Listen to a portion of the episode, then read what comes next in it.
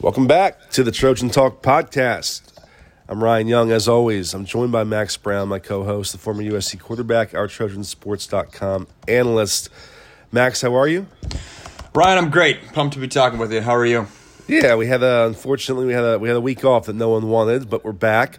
But Max and I are going to go a little bit shorter than normal today because I also have Rivals analyst Adam Gorney joining the podcast to talk about recruiting stuff because the early signing period is less than two weeks away. It is December 16th, and we've already seen just a ton of activity this past week, starting with USC flipping four star top 100 wide receiver Kyron Ware Hudson from Oregon. They then had a receiver fall out of the class and Josh Moore. And they then had four star quarterback Jake Garcia decommit on Thursday night. And Max, we're going to start there because I want to get your perspective on this as well.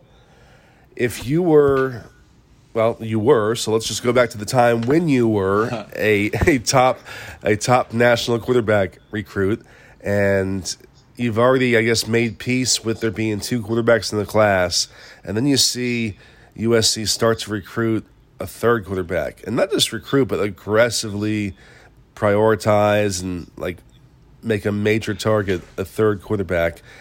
How would you have handled this? And do you kind of understand Jake Garcia's mindset and, and backing off his pledge last night?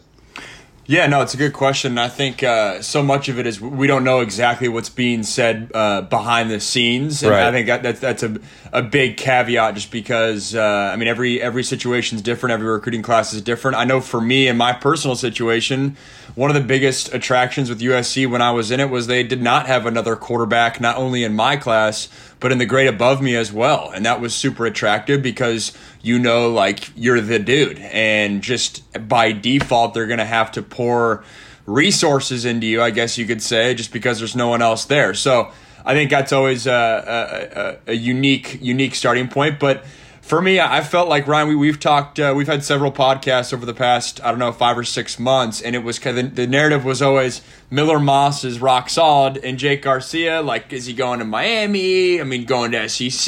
Who or who knows Right. what happens there? And I think. I would not be surprised if behind the scenes they got the whiff that hey, we're not sure exactly where Jake is, but we know we have to have two guys. So then we're going to recruit a third guy, and, and, and that and it's goofy and it's weird and all that. But I, I mean, I, feel like there's something to be said about hey, it's a game on both sides, which we've talked about before. Is hey, the coaching staff they got to play their game, they got to be prepared as well. And then you, I, don't blame Jake Garcia for. Uh, for uh, doing what he's got to do to, to, get the best scenario as well. But I I totally level with the fact of, I mean, it, when I was in it, I, I mean, I had no problem competing. Obviously, uh, showed that during my time at SC. But in terms of uh, being a freshman, uh, you want to walk in being the dude. And I think, I mean, it's funny. I was looking on Twitter and I saw like Miller Moss congratulating Jake as out of respect. But I'm sitting there thinking, man, Miller Moss has to be so stoked. He has to be so pumped that uh, uh, a guy's leaving camp, and we'll see if they get if another guy, an, an additional quarterback comes in. But that stuff's always funny. A lot of moving pieces. Um, but uh, yeah, I mean, uh, Jake Garcia looks like uh, obviously heading elsewhere right now. Yeah, so let me just paint the picture from my perspective and what I know, and I'll get into it more in depth with Gorney later in the show. But essentially, they, they knew they needed two quarterbacks. They locked up Jake Garcia last. Well, I shouldn't say locked up. They got a commitment from Jake Garcia last September, last last September, like more than a year ago. And then uh, Miller Moss jumped on board in June. They didn't really know about Jackson Dart at that point, and it wasn't just them. Most people didn't. Jackson Dart had been lighting up for a small high school in Utah. He transfers to a Utah State Power this year, puts up ungodly stats, breaking Utah State records for passing touchdowns, 67, and total offense, and drawing the attention of many, many big time programs, including USC. So they kind of just came upon him after the fact, after they had these two guys committed, and they were they were blown away by what they saw, and they thought, man, this guy could be elite. And essentially, they decided we're not going to sit this one out. Yeah, we have two guys committed, but but this guy could be elite. We're not going to sit this one out, and whatever happens, happens. And so they they made their bed with with that approach, knowing that there could be collateral damage. And I thought all along that you know eventually there would be if they were somehow to get Jackson Dart on board, then you're going to see probably a Jake Garcia go elsewhere. I thought he would wait until Jackson Dart made his decision. And I know a lot of people on Thursday night wanted to connect the dots and go, oh, this must mean that they have Jackson Dart now. It doesn't. I talked to Jackson Dart. I talked to his dad. I talked to other sources. He has not decided yet. And when I say I talked to them, I talked to them last night after this happens. He's he's still between USC and Arizona State, and he wants to use these next two weeks. He told me to to watch all the games and just get a fuller sense of the offenses in his head and give himself that time to work through this. And he's going to decide right before the early signing period. So USC's in a tough position now where they almost have to close the deal with Jackson Dart, or this looks bad. If they get Dart and it's a, a class of Dart and Moss, I think they're going to be satisfied with the outcome of things. And that's not at all an indictment or a knock on Jake Garcia. I still think Jake Garcia is probably has the best arm talent of the three, but they're all such different quarterbacks, such different skill sets.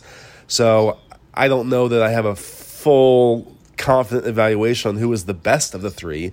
But if we're going to break down individual facets of the game, I think Jake Garcia may have the best arm.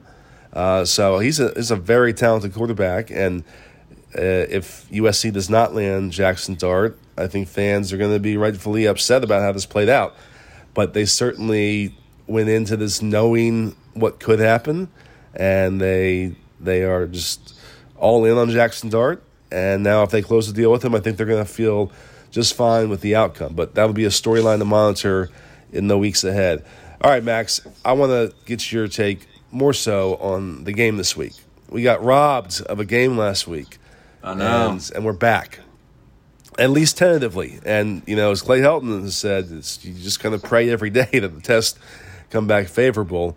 But it looks like we're on track for USC to host Washington State on Sunday at 4:30 on FS1. Let's start broad and we'll get narrow. What do you see from this Washington State team in this first year under Coach Nick Rolovich and with a freshman quarterback and Jayden de Laura? I'll start broad. I think I was worried early on of hey, does Wazoo take a step back? I mean, for a good decade there, Wazoo was was awful. I mean, uh, when I was growing up, and then they obviously built that back up and had some of their best years under Mike Leach. So anytime you lose that coach, you always kind of wonder what's the drop off. You pair that with bringing in a true freshman quarterback in Jayden de Laura, who USC recruited late last year. He's come in first uh, true freshman starting quarterback for Wazoo and uh, in recent memory, but they're still explosive. Uh, I put them. We, we previewed Colorado, and obviously that game uh, was canceled. But we previewed Colorado about a week ago, and the narrative was kind of, hey, we weren't sure where this team was going to be, and they're holding their own. They're competing. Their offense is doing some things. Uh, they have have a solid team. I put Wazoo in that same light.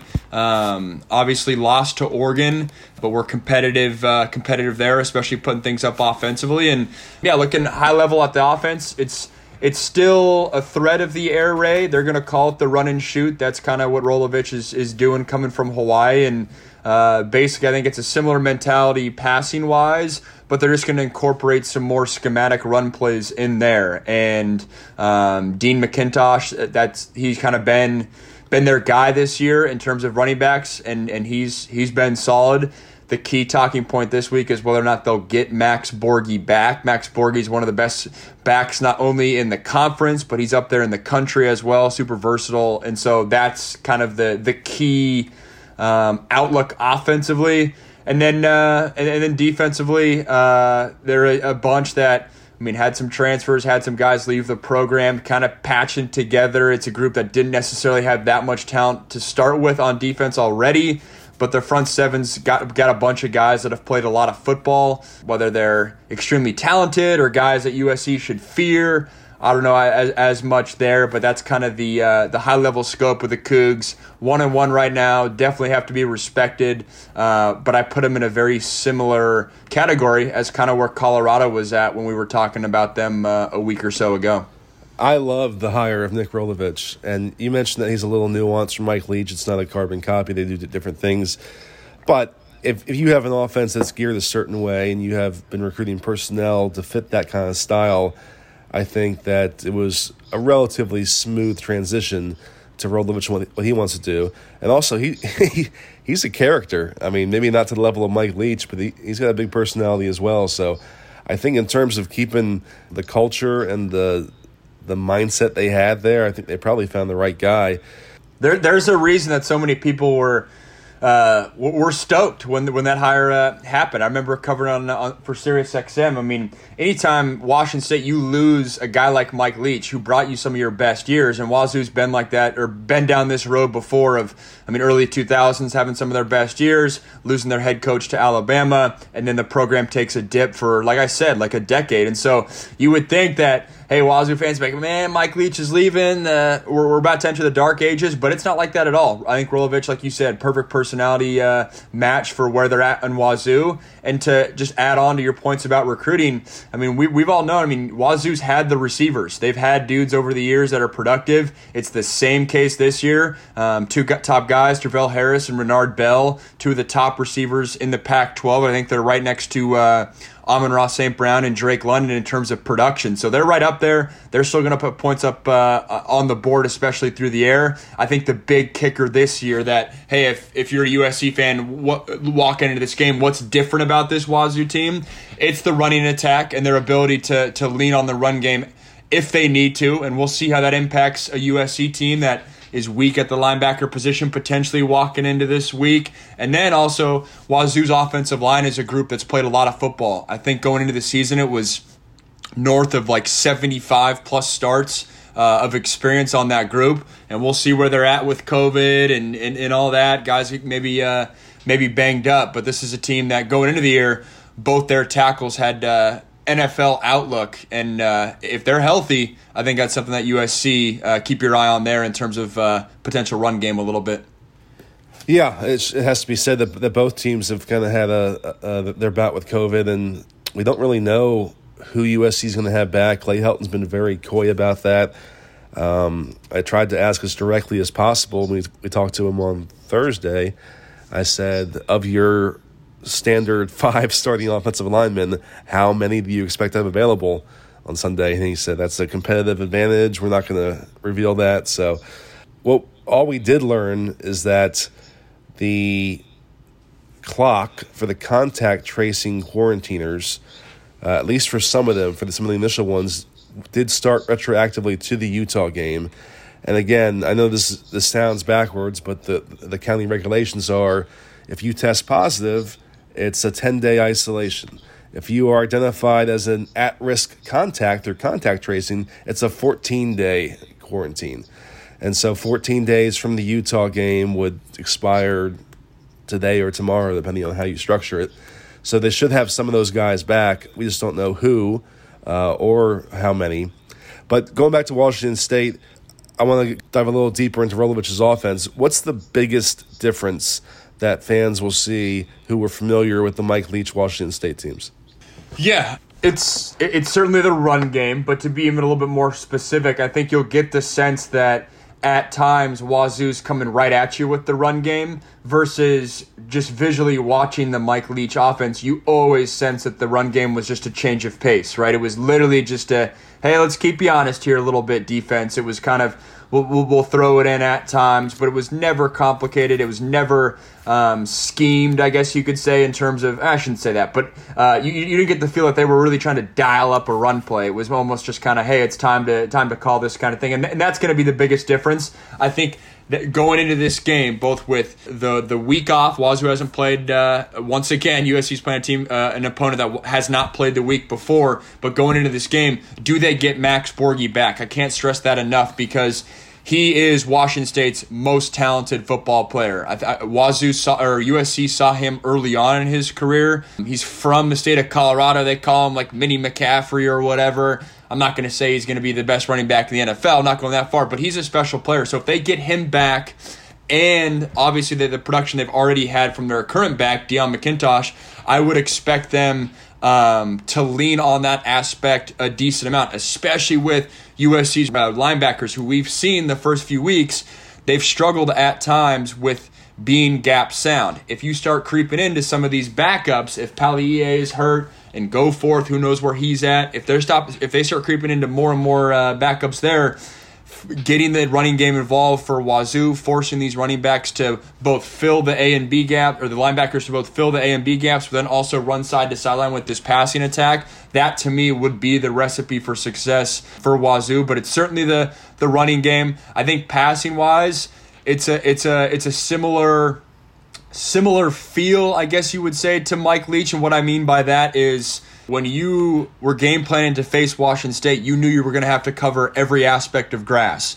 What does that mean? It means, hey, they could throw a five yard hitch, then they could throw a deep comeback to the other sideline, then they could throw a go ball, and then they could hit you across the middle with a little drag route or something like that. They had every all their route concepts could be could could attack every inch of the grass, which is not necessarily what we've seen from the other offenses so far. Arizona a little bit, but certainly not Utah and ASU. And so this is an offense that's going to put pressure on you, but uh, look for and expect a little bit more flavor to the run game than we've seen in the past.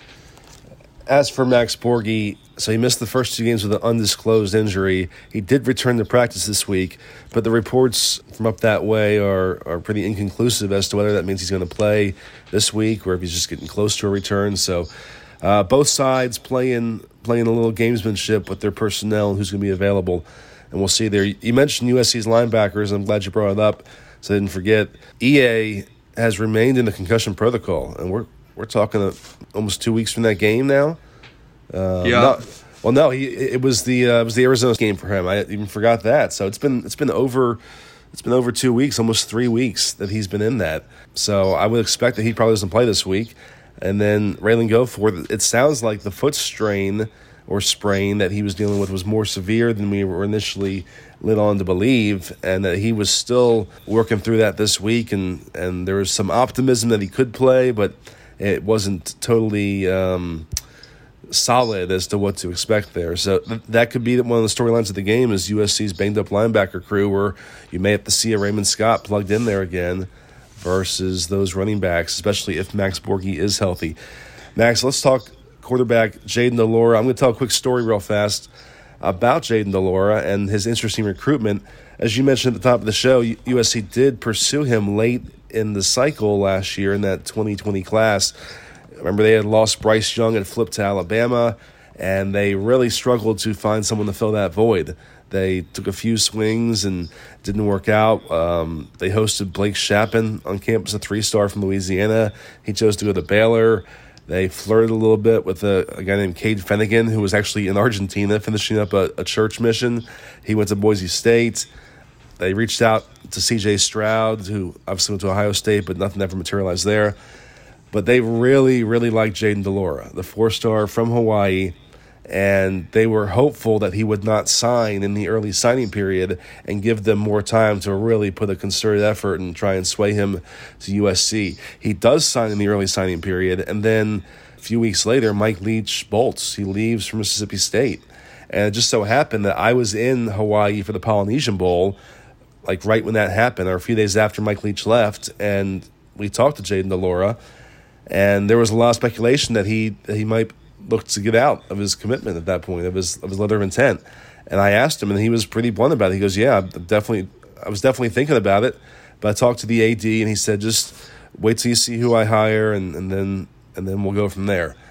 And I said, "Well, is there is there a coach that, that would make you feel better about things? He goes, Oh, yeah, if they hire Rolovich, then I would definitely stay because he was the first guy to recruit me from Hawaii. We have a good relationship. So if they hire him, I'll definitely stay. I got the impression that they didn't hire him. He was still very open minded and, and, may have looked to either get out of his leather or, or, or transfer somewhere. And who knows, maybe, maybe USC would have still been high on his list there.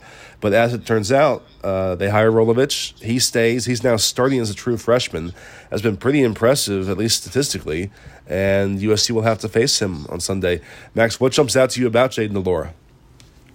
The fact that he doesn't look like a freshman, um, I think that's always the, the first thing that, that that always sticks out to me right away is hey, when a true freshman plays, do you get the sense that the offensive coordinator is holding back any of the offense or trying to protect him or really trying to lean on the run game to kind of get him acclimated to things? There is no sense of that with de Laura. The, the, the, the playbook is what it is. They're going to roll out there. He might make a couple of mistakes, and even then, it's not uh, very apparent uh, if and when those are happening. But he's a stud. I, I think uh, he's a name that we're going to be talking about for three or four more years. Is he going to be uh, uh, Minshew status someday or something? Uh, we'll we'll see. But I think he has the foundation to be a very successful quarterback, and, and I can't blame him for going to Washington State. I think.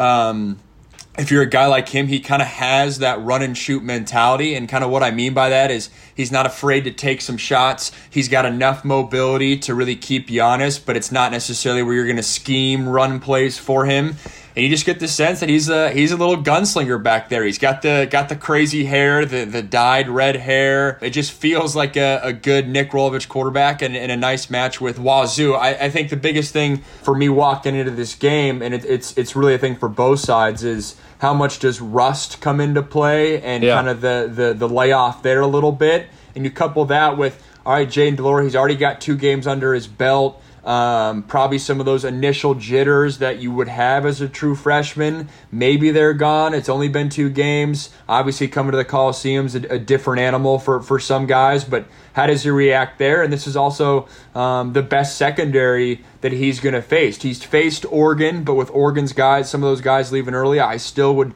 would put USC's secondary right up there. And so, yeah, interesting to follow. I think the last point I would say about de Laura is I mean, it, it's impressive for a, a, true freshman to come in there and, and, and win the job. And, and, and, oftentimes when there's a new coaching staff, sometimes you see quarterbacks transfer out and whatnot. And uh, Wazoo definitely had its fair share of transfers and guys leaving the program. But uh, the fact that he was went in there and was able to beat out some solid quarterbacks, a guy uh, in Cammon Cooper up there at Wazoo who was uh, like 15th ranked pro style quarterback up there, like ha- had some good solid recruitment the fact that a true freshman's ability to go in there and beat those guys out, I think it shows a little bit of maybe what we saw a little bit last year of Kedon Slovis of behind the scenes. It's a guy that's getting it done at practice, and you get no sense that the transition to to Division One football was uh, was really that hard, and there wasn't a extreme uh, learning curve. So it's a true freshman, but you can't sleep on this kid. He's a stud. He's going to be a name we're going to be talking about for uh, many years to come.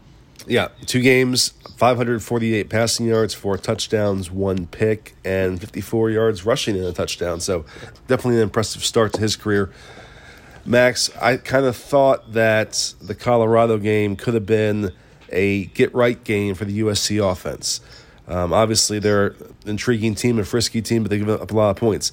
Same thing here for Washington State. They gave up 28 to Oregon State and 43 to Oregon. Could this be a game where we see the USC offense finally put it together? I know there's some caveats there as we don't know about the status of the offensive line, which is a major factor. But just in general, from matchup standpoint, is this a, a good matchup for the USC offense? It is. I mean, once again, like you said, we'll see what happens with the offensive line and COVID. But if we I don't think this will be the case. Let's say all the offensive line is, is healthy, good to go, ready to play. Um, this is a Wazoo defense that they lost a lot of transfers. I've alluded to that a couple times uh, this past offseason, but they just lost a lot of bodies. I mean, you pair um, with what happened with COVID and whatnot, and, and guys making business decisions there, paired with the fact that it's an entire new program, and anytime you have a new coach, there's roster movement there. The defense has certainly taken a hit there um, in terms of just sheer depth with, with scholarship guys there. It's a unit that, I mean, Pac-12 fans, you know the deal. It's a, it's a, it's a scrappy unit. It, it's not a unit that has a lot of necessarily on paper talent and stars and all that, but it's a it's a unit that's going to play hard. Um, I, I, their their front seven has um, guys that have played some ball. That the depth's not necessarily there, but to me, I think that their best position, uh, if they're healthy, is the linebacker unit. Um, two guys that have played a lot of football for them. Jahad Woods been there for a, while, a, long time. Pretty sure he started last time Wazoo was in the in the Coliseum. And then Justus Rogers, actually a kid I used to train with back in uh, back when I was in high school. He was a, he was a youngster, former quarterback in the area. Now plays linebacker. Uh, linebacker for them. He's solid. They also the, their player of the week in week one was uh, Ayden Hector. So they have some guys at the linebacker position, but it's certainly a group that if you're USC, you are walking into this game saying if we do what we need to do, we should really be able to get after this team. if you're Wazoo, you're saying, all right, SC potentially has some weak spots in the offensive line. Maybe let's try to get some push, be stout up up front, uh, interior wise, allow our linebackers to make some plays, and it's a it's a secondary that I don't think any one guy scares me, but they got some talent, a little bit of speed back there. Um, they run a 4 3 scheme, which is a little bit uh, different than some of the schemes that uh, USC has seen up to this point, which when you're running 4 3, sometimes when you're facing these air raid teams like a USC, it it it uh, it doesn't allow you to do exotic pressures and things like that, just because you don't have as many linebackers back there. So we'll see how that adjustment goes. But uh, just kind of a, a typical skill level Washington State defense, but a team that's been uh, that has depth concerns just with all the movement from the roster, uh, not only with COVID but uh, all the offseason stuff going on. Yeah, um, you mentioned Ayden Hector. He's another guy that was on USC's radar last recruiting cycle. Okay, well let's talk about the offensive line. Let's kind of close with that. Again, I, I kind of told you at the top of the show what Clay Helton said. We don't know how many of those guys are back. So, so here's the timeline of how it broke down. USC initially reported on Monday, November 23rd, that it had a single, singular, single positive test coming off that Utah game. Then announced Wednesday that a second player tested positive and five others have been quarantined. Then we found out Thursday that a third player was showing symptoms would later test positive, uh, and two others were subsequently identified as high risk contacts in quarantine. And then a fourth player tested positive that Friday, last Friday. So all that led to the Colorado game being canceled. What that means is that it's not one lump sum group that's returning at the same time. Those players are going to go through the, the protocol and process and return that sporadically. And just doing the math, not not all of them are going to be able to make it back for this game. I can't imagine. Again, I did get Clay to confirm that at least some of those early uh, contact tracing guys were able to retroactively start the clock at the Utah game. And uh, I'll just remain eternally baffled as to how all this works. So I'm just, I'm just giving you the, the, the, raw data, and you can make your own interpretations the same way I am. But uh, you have to think that that maybe that first positive test and maybe uh, those, those those initial five contact tracing guys might be back. Maybe the second positive test as well. So if you get seven out of eleven back, that's pretty good. But it depends on who it is. You know, we don't know where these starting offensive linemen are in that group. So Max, as a quarterback, what would be your uneasiness if you have to go into a game like this? And let's just say that there are two guys up there that have never played with you in a game on the offensive offensive line. Yeah, the uneasiness is uh, is right there. I, I, think we've talked about it many times uh, this year. Is uh, walking into week one, wasn't sure where the offensive line or where the offensive tackle position was at. I think I really like where uh, Alijah Vera Tucker's at. Jalen McKenzie's doing solid, but after that, it is guys that are unproven, and if one of those guys is down, then that kind of shifts uh, shifts a lot of things. Especially if, if one of those guys is Alijah Vera Tucker, that to me is concerning. And and this is the foundation. If if Wazoo's going to come to the Coliseum and upset the Trojans, I think it's it's gonna it's gonna start with hey, USC either has one or two or potentially even more uh, starters that are out, guys like a Jonah Monheim, a Courtland Ford. We've seen some D- Dedich, but if those guys have to step in and play a role, that to me is very concerning just with establishing the run game protecting Kedon all those type of things and so yeah my concern would be get if i'm Kedon Slovis get my uh, get my face knocked off and not having time to throw uh, if some of those young guys come in and that to me is a huge factor in this game of hey, we've the both teams have had some time off. Both teams are having uh, potential depth concerns. How do you handle the game plan? Do you go? I mean, you can't go overly complex. You can't have tons of exotic blitz packages if you're USC, in my opinion, because if you're going to count on young guys to go out there and produce that's going to be hard to operate right there. In the same token, uh, if USC gets a quarterback uh, or, or, feels like they need to do a quarterback spy against Jayden de Laura, which they did against Arizona, uh, that's harder to implement in a, in a practice week where you don't have all your guys active, where you may have had limited time. Because if you're doing things like quarterback spy, everyone on the defense has to adjust, and certain things like that will be interesting to follow. Of hey, do you just roll out a very vanilla game plan and just say, hey, we have more talent than Wazoo. Let's let's let our guys play. Let's make sure these young guys aren't thinking.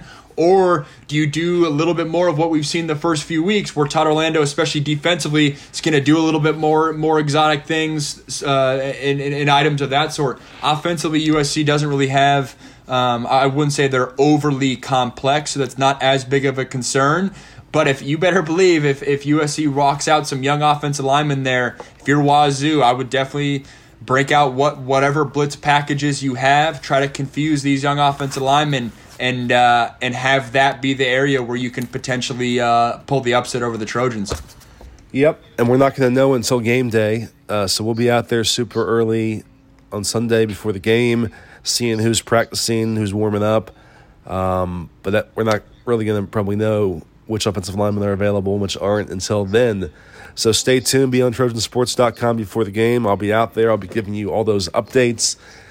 Max predictions, prediction time, and remember, there's still a lot to play for for this USC team. They're still unbeaten. They still control their path to the Pac-12 championship game. I think the playoff talk's gone to the wayside, but uh, it's you know, yeah. Given what this season is, I think you, you got to look at a potential Pac-12 championship as uh, as a nice enough carrot at the end of the, the trail. So that's all still in play for them. This is a big game. What is your prediction for Sunday? Uh, let's see here. I'll go I'll go 27-24 USC. Yep. USC. A little bit maybe more low scoring than you think. I think some of these depth concerns could rear their ugly head for both teams that allow um, continuity is way more of a factor with offensive football than defensive football. And so, with that in mind, feel like it could be maybe a little bit more low, low scoring than we think. I think USC gets it done, and I also agree with you. We I, I briefly brought up the, the, the college football playoff in the last podcast. I think US, USC needed every single data point they could get in terms of uh, in terms of games, and by losing that regular season game, I, I do think that's that's out of the question now. Even if they do run the table, but I think they win the game and uh, and stay unbeaten right now. Well, I guess I'm gambling on some continuity on the offensive side and, and not being in a total uh, total disarray up front. So I went with a little higher score. I'm going to go USC 41 28. I'm buying into the offense finally having a breakout game and uh, that being the story of the day. But obviously, if we get out there and we find out that Courtland Ford and Casey Collier and Jonah Monheim are in the starting lineup for the offensive line. Uh, and again, no knock on those guys. Great upside for all three, but they haven't played yet. Then I will I will feel a little bit silly in my prediction. But you know what? It's, it, it's it, going to be an interesting 48 hours for us leading up to, to yeah. game time. it, it wouldn't be the first time I've, I've felt silly about a prediction after the fact, so no worries there. All right, Max, you and I will talk uh, on Monday, recapping the game, and stay tuned on the show here as I bring in Adam Gorney to talk recruiting and early signing period. Thanks, Ron. All right, good to have Max back on. As always, we're going to bring in rivals analyst Adam Gorney, and just as a heads up or a uh, disclaimer at the top, Gorney and I taped our main podcast segment on Thursday afternoon a few hours before Jake Garcia decommitted from USC. So then we got back on the phone and uh, discussed that. So I'm going to start with the second segment that Gorney and I did after the Jake Garcia news, and we, we break that down. And then I will um, go back in time to our first segment, which was broader and about a bunch of other USC recruiting matters. Without further ado, Okay, so we had just talked a few hours ago about USC's quarterback recruiting triangle with Jake Garcia, Miller Moss, and Jackson Dart. And then, sure enough, as happens this time of year, this close to signing day, news changes. Jake Garcia officially decommits from USC on Thursday night. Adam, what was your reaction to that development? Yeah, it was a uh, a tad surprising. I'm, I'm not anywhere near a shock, though. Um, you know, uh, I think when they took the second quarterback in Miller Moss, Jake Garcia wasn't absolutely thrilled about that. And so, you know, Miami for a long time had been a school where he had visited. I think he kind of fits in, you know, uh, socially there, just like he would in LA. I think that's a school that Rhett Lashlee has been very involved with. Uh, coming after Garcia. So, um, you know, I'm not completely surprised. But I do have to say that for a long time, Jake was very, you know, sincere about, you know, my move to Georgia has nothing to do with my recruiting. I'm staying committed to USC. Um, and, and a lot of kids say that and make a different decision. But it felt like that as long as he was going to be a part of a two quarterback class, uh, he would be okay with it, especially because when Kedon Slovis leaves, he's going to have an opportunity to step right in there. There's not really anyone else um, stopping him. So it is a little surprising, but uh, I'm not completely shocked. He has been known to bounce around quite a little bit. Right. I, I guess I'm surprised because he, he talked to our Chad Simmons on Friday night and was pretty resolute in his comments. And so when I first heard the news, I thought, well, maybe Jackson Dart's committed and he got wind of that. Well, that's not the case. I've talked to people close to the situation.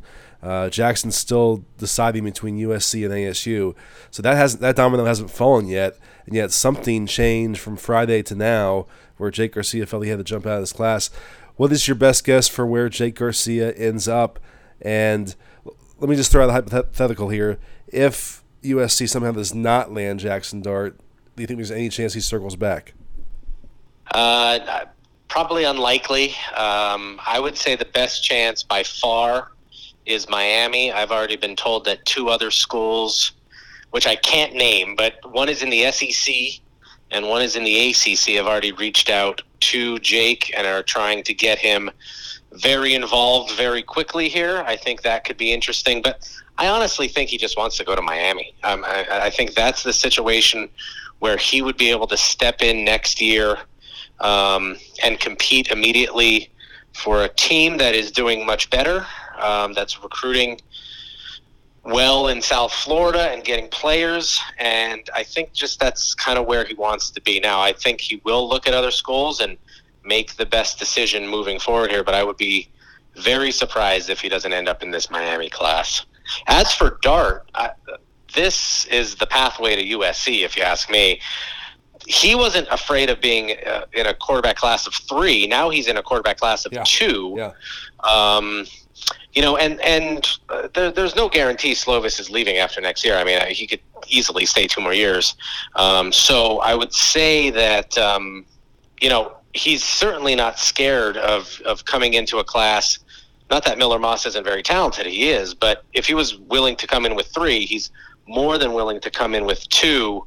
Um, and I think that is probably where this would be headed. I'd be surprised if it wasn't going this way. So overall, what do you make of USC's play here to to have the two guys committed, yet take a strong liking to Dart and be very aggressive in public about pursuing the third quarterback, knowing that this could be the potential fallout? Yeah, it is a. Uh it is a move. I mean, it's definitely a move that could be a little bit dangerous over the long term. Um, if you take Jake Garcia in 21, and then you go after, uh, you know, do you have Devin Brown committed for 22. Um, you know, you still might want to play the transfer market. You might want to play the grad transfer market. You might want to play whatever uh, portal market that you can do for another quarterback that has worked really well. I think USC actually considered that in in 21 and decided that Dart was the best option. You're you're basically tell you're basically telling Garcia and Moss, um, you know, we need another one in this class, and for a lot of kids, that's going to be, you know, at least give you hesitancy. Um, other teams can recruit against that easily, um, easily. Uh, usually, quarterbacks are the guys that are first in and last out, and basically put the recruiting class together on group chats and text message threads. Um, I always felt that USC um, was always like nine tenths sure on Garcia that he was right. going to stay in this class. I mean, um, you know, he's he's been around to different high schools. Uh, there's nothing binding him to USC, so they always thought they were in a pretty good position. But it's clear by going after now a third quarterback that they weren't absolutely certain he was a lock, and it and it proved out to be true. Either he wasn't, or because of that move, now he isn't. And I personally think, though, that when they went down this path with Dart, they were content within the program. If it ended up being Dart and Moss, they would be happy with that outcome.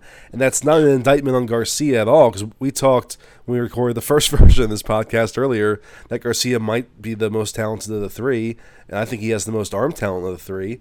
Uh, they all have different skill sets, so it's not an indictment on Garcia. I just know that they really, really, really like Jackson Dart, and now all eyes are on whether or not they can close the deal with him and make that gambit pay off.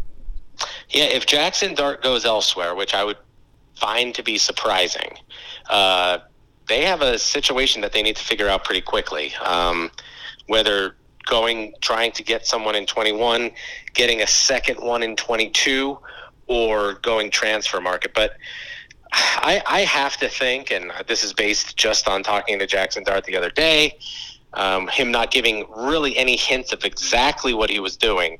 But I have to feel that USC has a pretty solid feel on what he's going to do. Um, by by going after him in the first place, you're telling Dart and Gar- or, uh, Garcia and Moss that you know we're bring we, we could possibly even bring in someone else. So um, you know if you're looking for a guy that can throw it and make all the throws and run and be kind of that dual threat a little bit in in the offense, I think Dart's your guy. I think that's what you're that's what you're looking for. Then then you found it. Now it's just closing the deal and making sure he doesn't go to ASU. Exactly. Okay, with that, we'll go back to our main conversation with Adam Gorney, which was taped earlier in the day and covers a wide swath of USC recruiting matters and rankings, news, and all kinds of good stuff to get you ready for the early signing period, which is less than two weeks away, starting December 16th. It's a very interesting time of the year. We just had a new batch of rivals rankings this last week. I want to get into that first, just kind of give us an overview of was it an easier process this time because some kids did have high school seasons to judge, but then at the same time, how do you evaluate those who didn't? Yeah, I think it was actually kind of harder. Um, you know, Utah is already done with their state championships. California and Washington aren't sure they're going to play.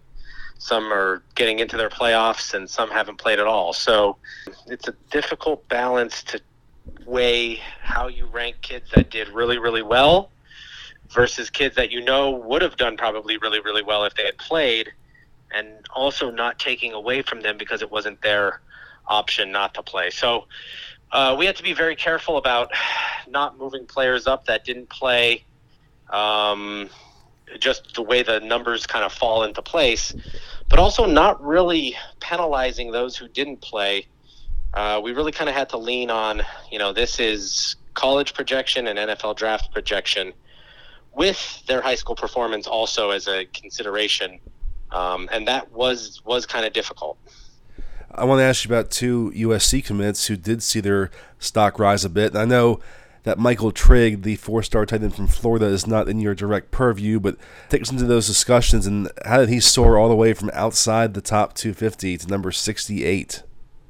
Yeah, he is a kid that um, you know is a an athletic kid, so he's going to be um, in the pass game. Um, he is going to be a physical presence. He's going to be a kid that can be used all over the field to get the ball in his hands. So, as we looked at that group, we said, um, you know, based on what he did this season and just how it's going to play out and how we think of him now after seeing a lot more of him, uh, this is a kid that needs to move up.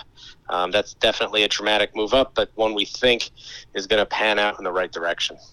I went and saw him uh, live in October. Went out to Tampa, and he plays for a high school that just kind of is. It's a very weak league, and he's just uh, too dominant to be on that field. But you can certainly see that potential just in his, his raw physicality and, and physical traits and abilities. Another guy who moved up was Michael Jackson III, USC's four-star receiver commit from Las Vegas he jumps 39 spots into the top 200 despite not having a fall season. What was uh, the thinking there that got him that boost? Yeah, didn't have a fall season, um, but he was at a seven on seven out in Coachella of all places, um, which was a you know a very well attended seven on seven.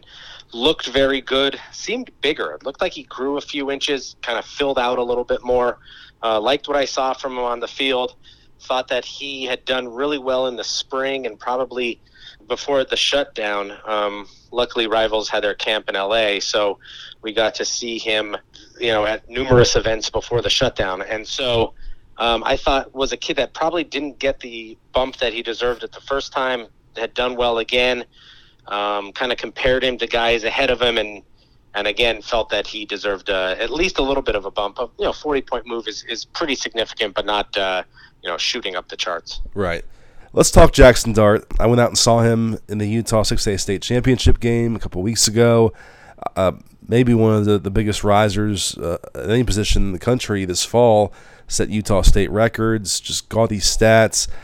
How did you evaluate the blinding numbers versus the tape that we were able to get and and come to a consensus on, on where he belonged to be? Yeah, so you know, I, I understand the stat debate and, and all that kind of stuff. Um, I would caution, though, that the person he beat was Cammon Cooper, who is a Washington State backup quarterback now. So to just rely on stats is very deceiving and, and very deceptive, too, in a ranking sense. Um, but I really like Jackson Dart a whole lot. And, um, you know, I will say it that he had started picking up offers and we slapped a ranking on him and then we really started digging in deeper and saw this senior season. And he is a really special quarterback. Um, I think he, I think his game translates to college really well. Um, he's a physical kid. He can run. He ran for over a thousand yards. Um, and everybody knew that he was going to be throwing and running the ball, and they spied him and tried to do as much as they could to stop him, and no one really could. Um, so I think this is an ASU, USC, UCLA battle right now. Um, he told me the other day that getting out and taking visits over the next you know week or so is going to be important if possible because he does want to sign early. And he also told me that he doesn't care that USC has two other quarterback commitments. So I like that competition, you know, that ideal that he's going to come in and compete for a starting job if he takes USC. Um, you know, and and and and ASU and UCLA are up, up there as well. So it's a situation where you certainly can't ignore the numbers that he put up, but you also have to just kind of take that in consideration of other things. Um, because guys break records all the time and don't really translate to college football. But I do think Jackson Dart will be one of the guys that does, um, just because of his physical ability, his passing ability. It's just everything that he how he runs an offense, um, and so that's why we we moved him so high up in the rankings. And uh, for those who haven't seen the list, he's at number 105 overall. Uh, yeah, very physical runner. I mean, there are mobile quarterbacks who are just fast. He embraces contact. He welcomes contact, doesn't shy away from it. Uh, wants every extra yard he can get. He is built for contact. He has a very thick frame, and just I'm, I'm speaking in a lot of nebulous intangibles here, but just also just a very poised quarterback who just seemed at ease in the pocket every play. No matter if he had a pass rusher in his face, he'd stay in there, take the hit, get rid of the ball. Uh, just seemed to know where he wanted to go with things. So I was definitely impressed watching him. From USC's standpoint, it's a situation where where they got those commits and they're they're high on both those guys, and they didn't really know about Jackson Dart until he started lighting up this fall. And they saw him and they just they really liked him, and they thought he was too good not to recruit. So we'll see what happens with Dart. It's very interesting but uh, you can't even call it the storyline of USC's recruiting cycle right now because they're still in it for some really interesting guys as well. I'm going to run down the list with you and, and we'll just get your latest thoughts. Obviously, it starts with Korey Foreman, who is no longer our number one overall national player. He's down to three, I believe, but still a five star guy, still their top priority. What do you make of Korey Foreman at this point? I know the narrative has changed every two weeks or month uh, for the last six months. What's what are the tea leaves showing you right now? Yeah, the thing with Korey, and, and this is kind of common among a lot of kids, is that when they take a visit, they love it, they fall in love with that school, and that's the school that kind of leads. Um, the way it stands right now is he just came off that Clemson visit, had a great time. Um, definitely a top two school, USC and Clemson are probably battling it out until he signs on the 16th and then announces on January 2nd during the NBC All American Bowl ceremony. So, um, you know, from what I've heard, is that his dad really wants him at USC. playing with Drake Jackson again, like they did at Corona Centennial, is starting to weigh on him a little bit more as something that would be very cool to do, at least for a year. Um, I think all of those things factor in for USC. Um, I think the, the the mom has signed off on Clemson, had a great trip there. I think Big Dave Uiagalelei going there every week kind of helps make it feel like home a little bit more than it would have if, if DJ wasn't there, um, you know, and, and those kinds of things. So he was supposed to visit LSU this weekend. That trip has been canceled, um, reportedly because his dad had to work. It's supposedly now rescheduled for um, the Ole Miss weekend when they schedule that game, which I would presume the only weekend they could do it is December 12th. So um, we'll see. I mean, I would say I would say if it's USC Clemson, that I think USC should probably feel good about where it stands. He had been committed to Clemson. He had his opportunity to, to recommit. He didn't. I think that that's good. Um, ASU was kind of tailed off, although that was a school that he had been considering for a while. Georgia, I don't see happening. Um, LSU could happen. Maason Smith and he are very close friends. Package deals don't always, or rarely, honestly, work out. But that um, that could be a possibility because he does love Baton Rouge. Um, but USC and Clemson right now are battling it out, and I think it's probably a toss up at this point. If I had to guess, I would guess USC. Yeah, uh, you know, with the Drake Jackson connection, I was surprised that that got so minimized for a long stretch of this process because when he first decommitted from Clemson, everyone kind of pointed to that connection and that being a major feather in USC's cap. And not only are, are they close, I mean, they uh, he's told me before they talk every other day, they're on FaceTime constantly, but their families are super close. And that just seemed like, like a major uh, comfort factor. And I, I had the same conversation with Korey's dad back in the spring about that yeah he really he really wanted Korey to strongly consider the advantages of staying close to home and at least fully weigh what was there for him. So I I always expected this would swing back around. USC would be in the mix in the end with whoever else was there, and that's kind of where we stand now. Uh, another five star DN that I know whenever whenever uh, our rivals experts like yourself do the breakdowns and projections. USC's never mentioned, and yet uh, communication is ongoing, and they're they're trying. JT Tuimoloau. Are you still convinced that Ohio State is the favorite there? And I know that he's a guy that we just don't hear from ever. Yeah, what's tough with uh, with JT is that he doesn't talk, and so he will only talk in person. And when he talks in person, he doesn't really tell you much. So you know, you talk to people close to him. He trains with people and, you know, works out with people and people talk to him and are friends and all those kinds of things. So I would say right now it's Ohio State, Alabama. Alabama is coming on very hard. They want him very badly. They think he's sort of an athletic kind of DN that they could have stand up and move around and do all those kinds of things.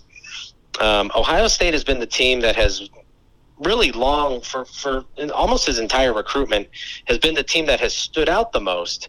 But there isn't like major connections there. Um, you know, G-, Gee Scott Jr., his former teammate at Eastside Catholic, plays there. But other than that, there's really not like you know a, a, a major reason why he would just sign with Ohio State and not think about anybody else.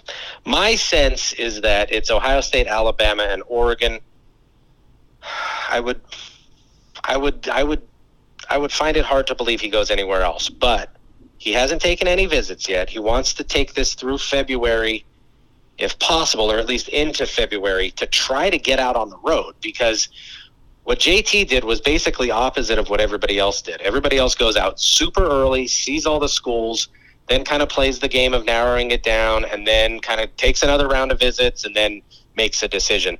JT hasn't visited many places. He hasn't been out. He hasn't seen a lot of schools. And then the pandemic hits, and then he can't visit places. So that's made it a little bit more difficult. Um, that's why I still think Washington might have a outside shot just because of the familiarity. Staying close, but playing for you know the team that has been recruiting the best in the Pac-12 at Oregon makes a lot of sense. I've kind of compared him before to a smaller, you know, at least a shorter Arik Armstead. Um, and then Ohio State and Alabama are the two schools that are really national programs that are battling it out. I, I just don't see USC right there, right now, at least, and, and, unless he visits. Yeah.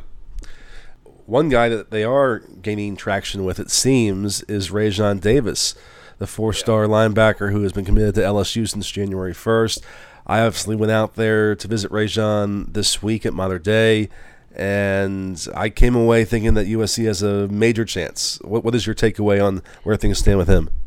Yeah, I've heard some rumors, and you always hear rumors leading into the early signing period, and it looks like he might take it through February uh, just to kind of really think about this. But taking it through February makes me really think that he's rethinking, at least looking at USC much more seriously. He has been committed to LSU for so many months. If he was dead set on going to LSU, why wouldn't he just sign in the early period? Right. I mean, it would make complete sense. So I think um, you know he's going to see how USC finishes out this season. Um, I I have been told that the Kyron Ware Hudson flip from Oregon has kind of opened his eyes to playing together with his Mater Dei teammate. That's kind of a you know a thing that might be way more appealing now. Um, if they get Foreman, I think that's even more appealing. And so they're also after Domani Jackson in 22 from Mater Dei and look very strong for him. So I think Raesjon Davis is a kid who probably isn't going to tip his hand much. We'll play it out through February, but I would not be surprised at one bit. I would actually predict that he ends up in USC's class. What stood out to me in talking to him was he mentioned that I, I kind of asked him. I said, you know, coming from a USC family, your dad's a big USC fan. Uh, many thought that you would end up there initially. What was the major thing that drove you elsewhere? And he said, well, it was my connection with Ed Orgeron, but also I was really close with Dave Aranda, who was the defensive coordinator at LSU at the time, and they had spent a lot of time talking specifically about the defense, how he'd be used. And then Aranda obviously leaves, becomes the head coach at Baylor, and he said, "I'm still working to rebuild that relationship." And I'm thinking, well, it's been it's been like ten months, eleven months, so that that stood out to me. Uh, he, he did mention the Kyron Ware Hudson factor and how that maybe opened some doors to other guys making similar decisions, like maybe himself. And then and then he said, and Domani's really been pushing me to USC too. So we'll get to Domani in a second, but I'm sure that's in, in his mind as well. And um, he's had tweets about, man, USC's making it look fun again. Uh, I asked him about that. He said uh, the program's totally turned things around this last year. So those are all the reasons why you think it's possible that he can he can make that decision. Um, I want to get to Domani. Let's just let's just do him now. He's a 2022 guy, but it seems like he could make a decision at any point in time. Do you have a sense for for his timeline? And you already said that you think USC looks good. What makes you confident about the Trojans there? Yeah, I don't I don't know if he's going to rush a decision. Um, I do think he wants to take a look at Ohio State. That's always been a school that he's really liked a lot. Clemson intrigues him um, just because they've been so dominant. I just don't get the Michigan thing. Um, you know, it's a childhood favorite, but is he going to make a lifelong decision off of that? We'll see. I think, you know, I think just, you know, how he's talked about USC, um, to to us, the reporters, to other players, um, just kind of how he views himself in that USC defense. Those things um, make me think he goes there. Mater Dei kids just, you know, a lot of them, other than Bryce, go to USC. I mean, that's very common and popular. Um, he'd be able to stay in LA. He's a big physical cornerback that would be able to dominate in the Pac 12. He can run with people, so in space, he's perfectly fine. Um, the offenses that he sees would see in the Pac-12 is what he sees every week in high school football, and then he would be making a decision if this turns out this way that two of his teammates both flipped from other schools um, to USC, and the best player in the state is going to USC. So they're building upon something. He could see that. So, kind of from everything, every sense that I get is that. Um, you know, he'd be an awesome, awesome player in the Big Ten and the ACC and the SEC wherever he goes, um, just because he's so physical and, and, and fast. But um, every sense that I've been getting is that USC looks really good for him. Um, speaking of cornerbacks, one more guy for the 2021 class is Ceyair Wright, who has been taking his time throughout this process. Do you have any updated gauge on where things stand with the four-star corner from Loyola? Yeah, it's uh, sort of interesting. I, I still think USC gets him he talks about business, you know, starting his own business and being in business and all those kinds of things. And he talks about acting, and, and we're not just talking about you know play on on the weekend at his high school. He's uh, in Space Jam 2. He's going to be in movies and TV shows. And you're going to tell me he's going to be doing that from South Bend or Ann Arbor right. or Lincoln or Salt Lake City? I, I, I highly doubt that. So he seems, um, I, I would be very surprised just not from a football perspective, which obviously USC offers a lot of things, um, but just from off the field, the opportunities that he would be presented in LA compared to where where else he's looking, um, it would be, it would be shocking if he if he ended up anywhere else. I think he's definitely um, you know leaning toward USC. He's he's going to do his due due diligence though because he's a smart kid who's just up at Oregon. I think that's intriguing for you know numerous reasons. He's out at Notre Dame now. You know, I, I just think his off-field interests are going to keep him close to home because he's going to be able, be able to have best of both worlds here. Well, I have one last question for you, but let me just finish setting the table real quick here. In terms of other guys who are still in play for USC, they'd like to add another receiver. They're really high on Joseph Manjack, the three star prospect from Houston, who was another just crazy stats guy this year. Uh, versatile. He's done it rushing, receiving, even passing. They're super high on him. And since he decommitted from Washington State, it seems like there's a really good chance that they could get him into the fold. Uh, Titus Mokiao-Atimalala out in Hawaii is still out there as the four star receiver. No one seems to know where things stand with him whenever I ask. I think he's taking his time. And then initially they wanted a second running back. But this NCAA eligibility relief measure means that Stephen Carr or Vavae Malepeai can come back next year. It's not as pressing a need.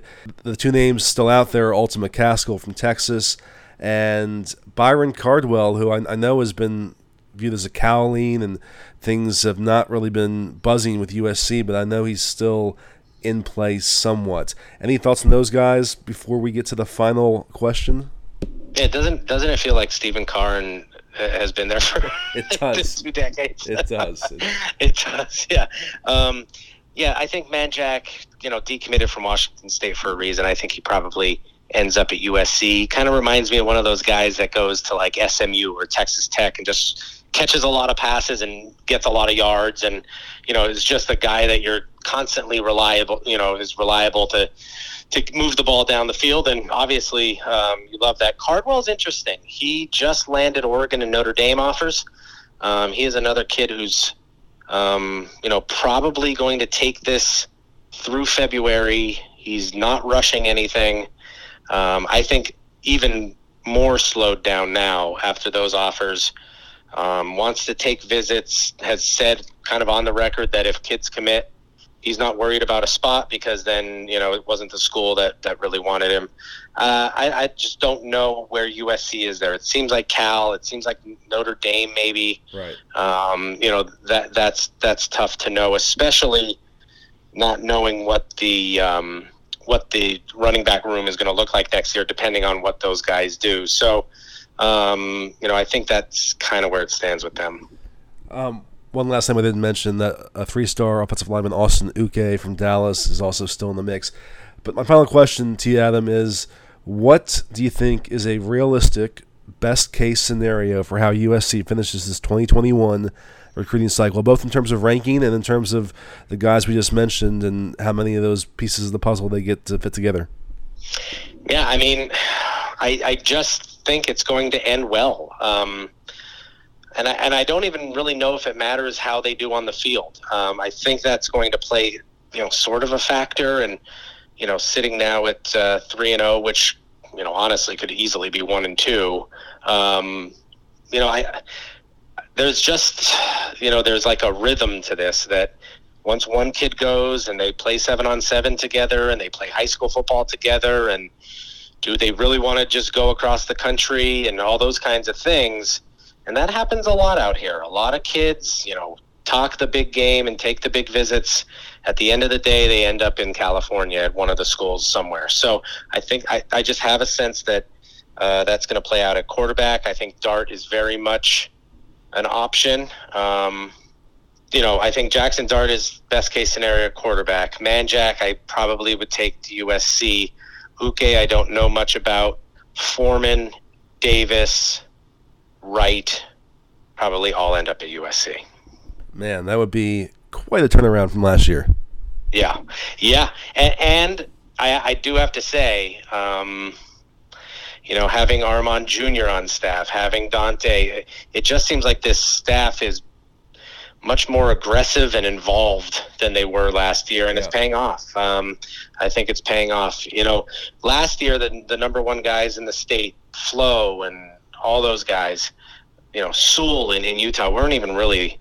Well, that's a different situation. But Flo, I mean, 10, 15 years ago, that that kid is at USC every weekend, and it's a no brainer. You know, and yeah. and the year before that, Thibodeaux is a USC kid. I mean, that's but but now they're starting to really kind of hammer down on those kids, be very aggressive, kind of counter the argument of other schools that have kind of come in here and won a lot of those things, and uh, I think it's going to pay off. Adam, great stuff. Thank you. All right, man. I'll talk to you, Ryan.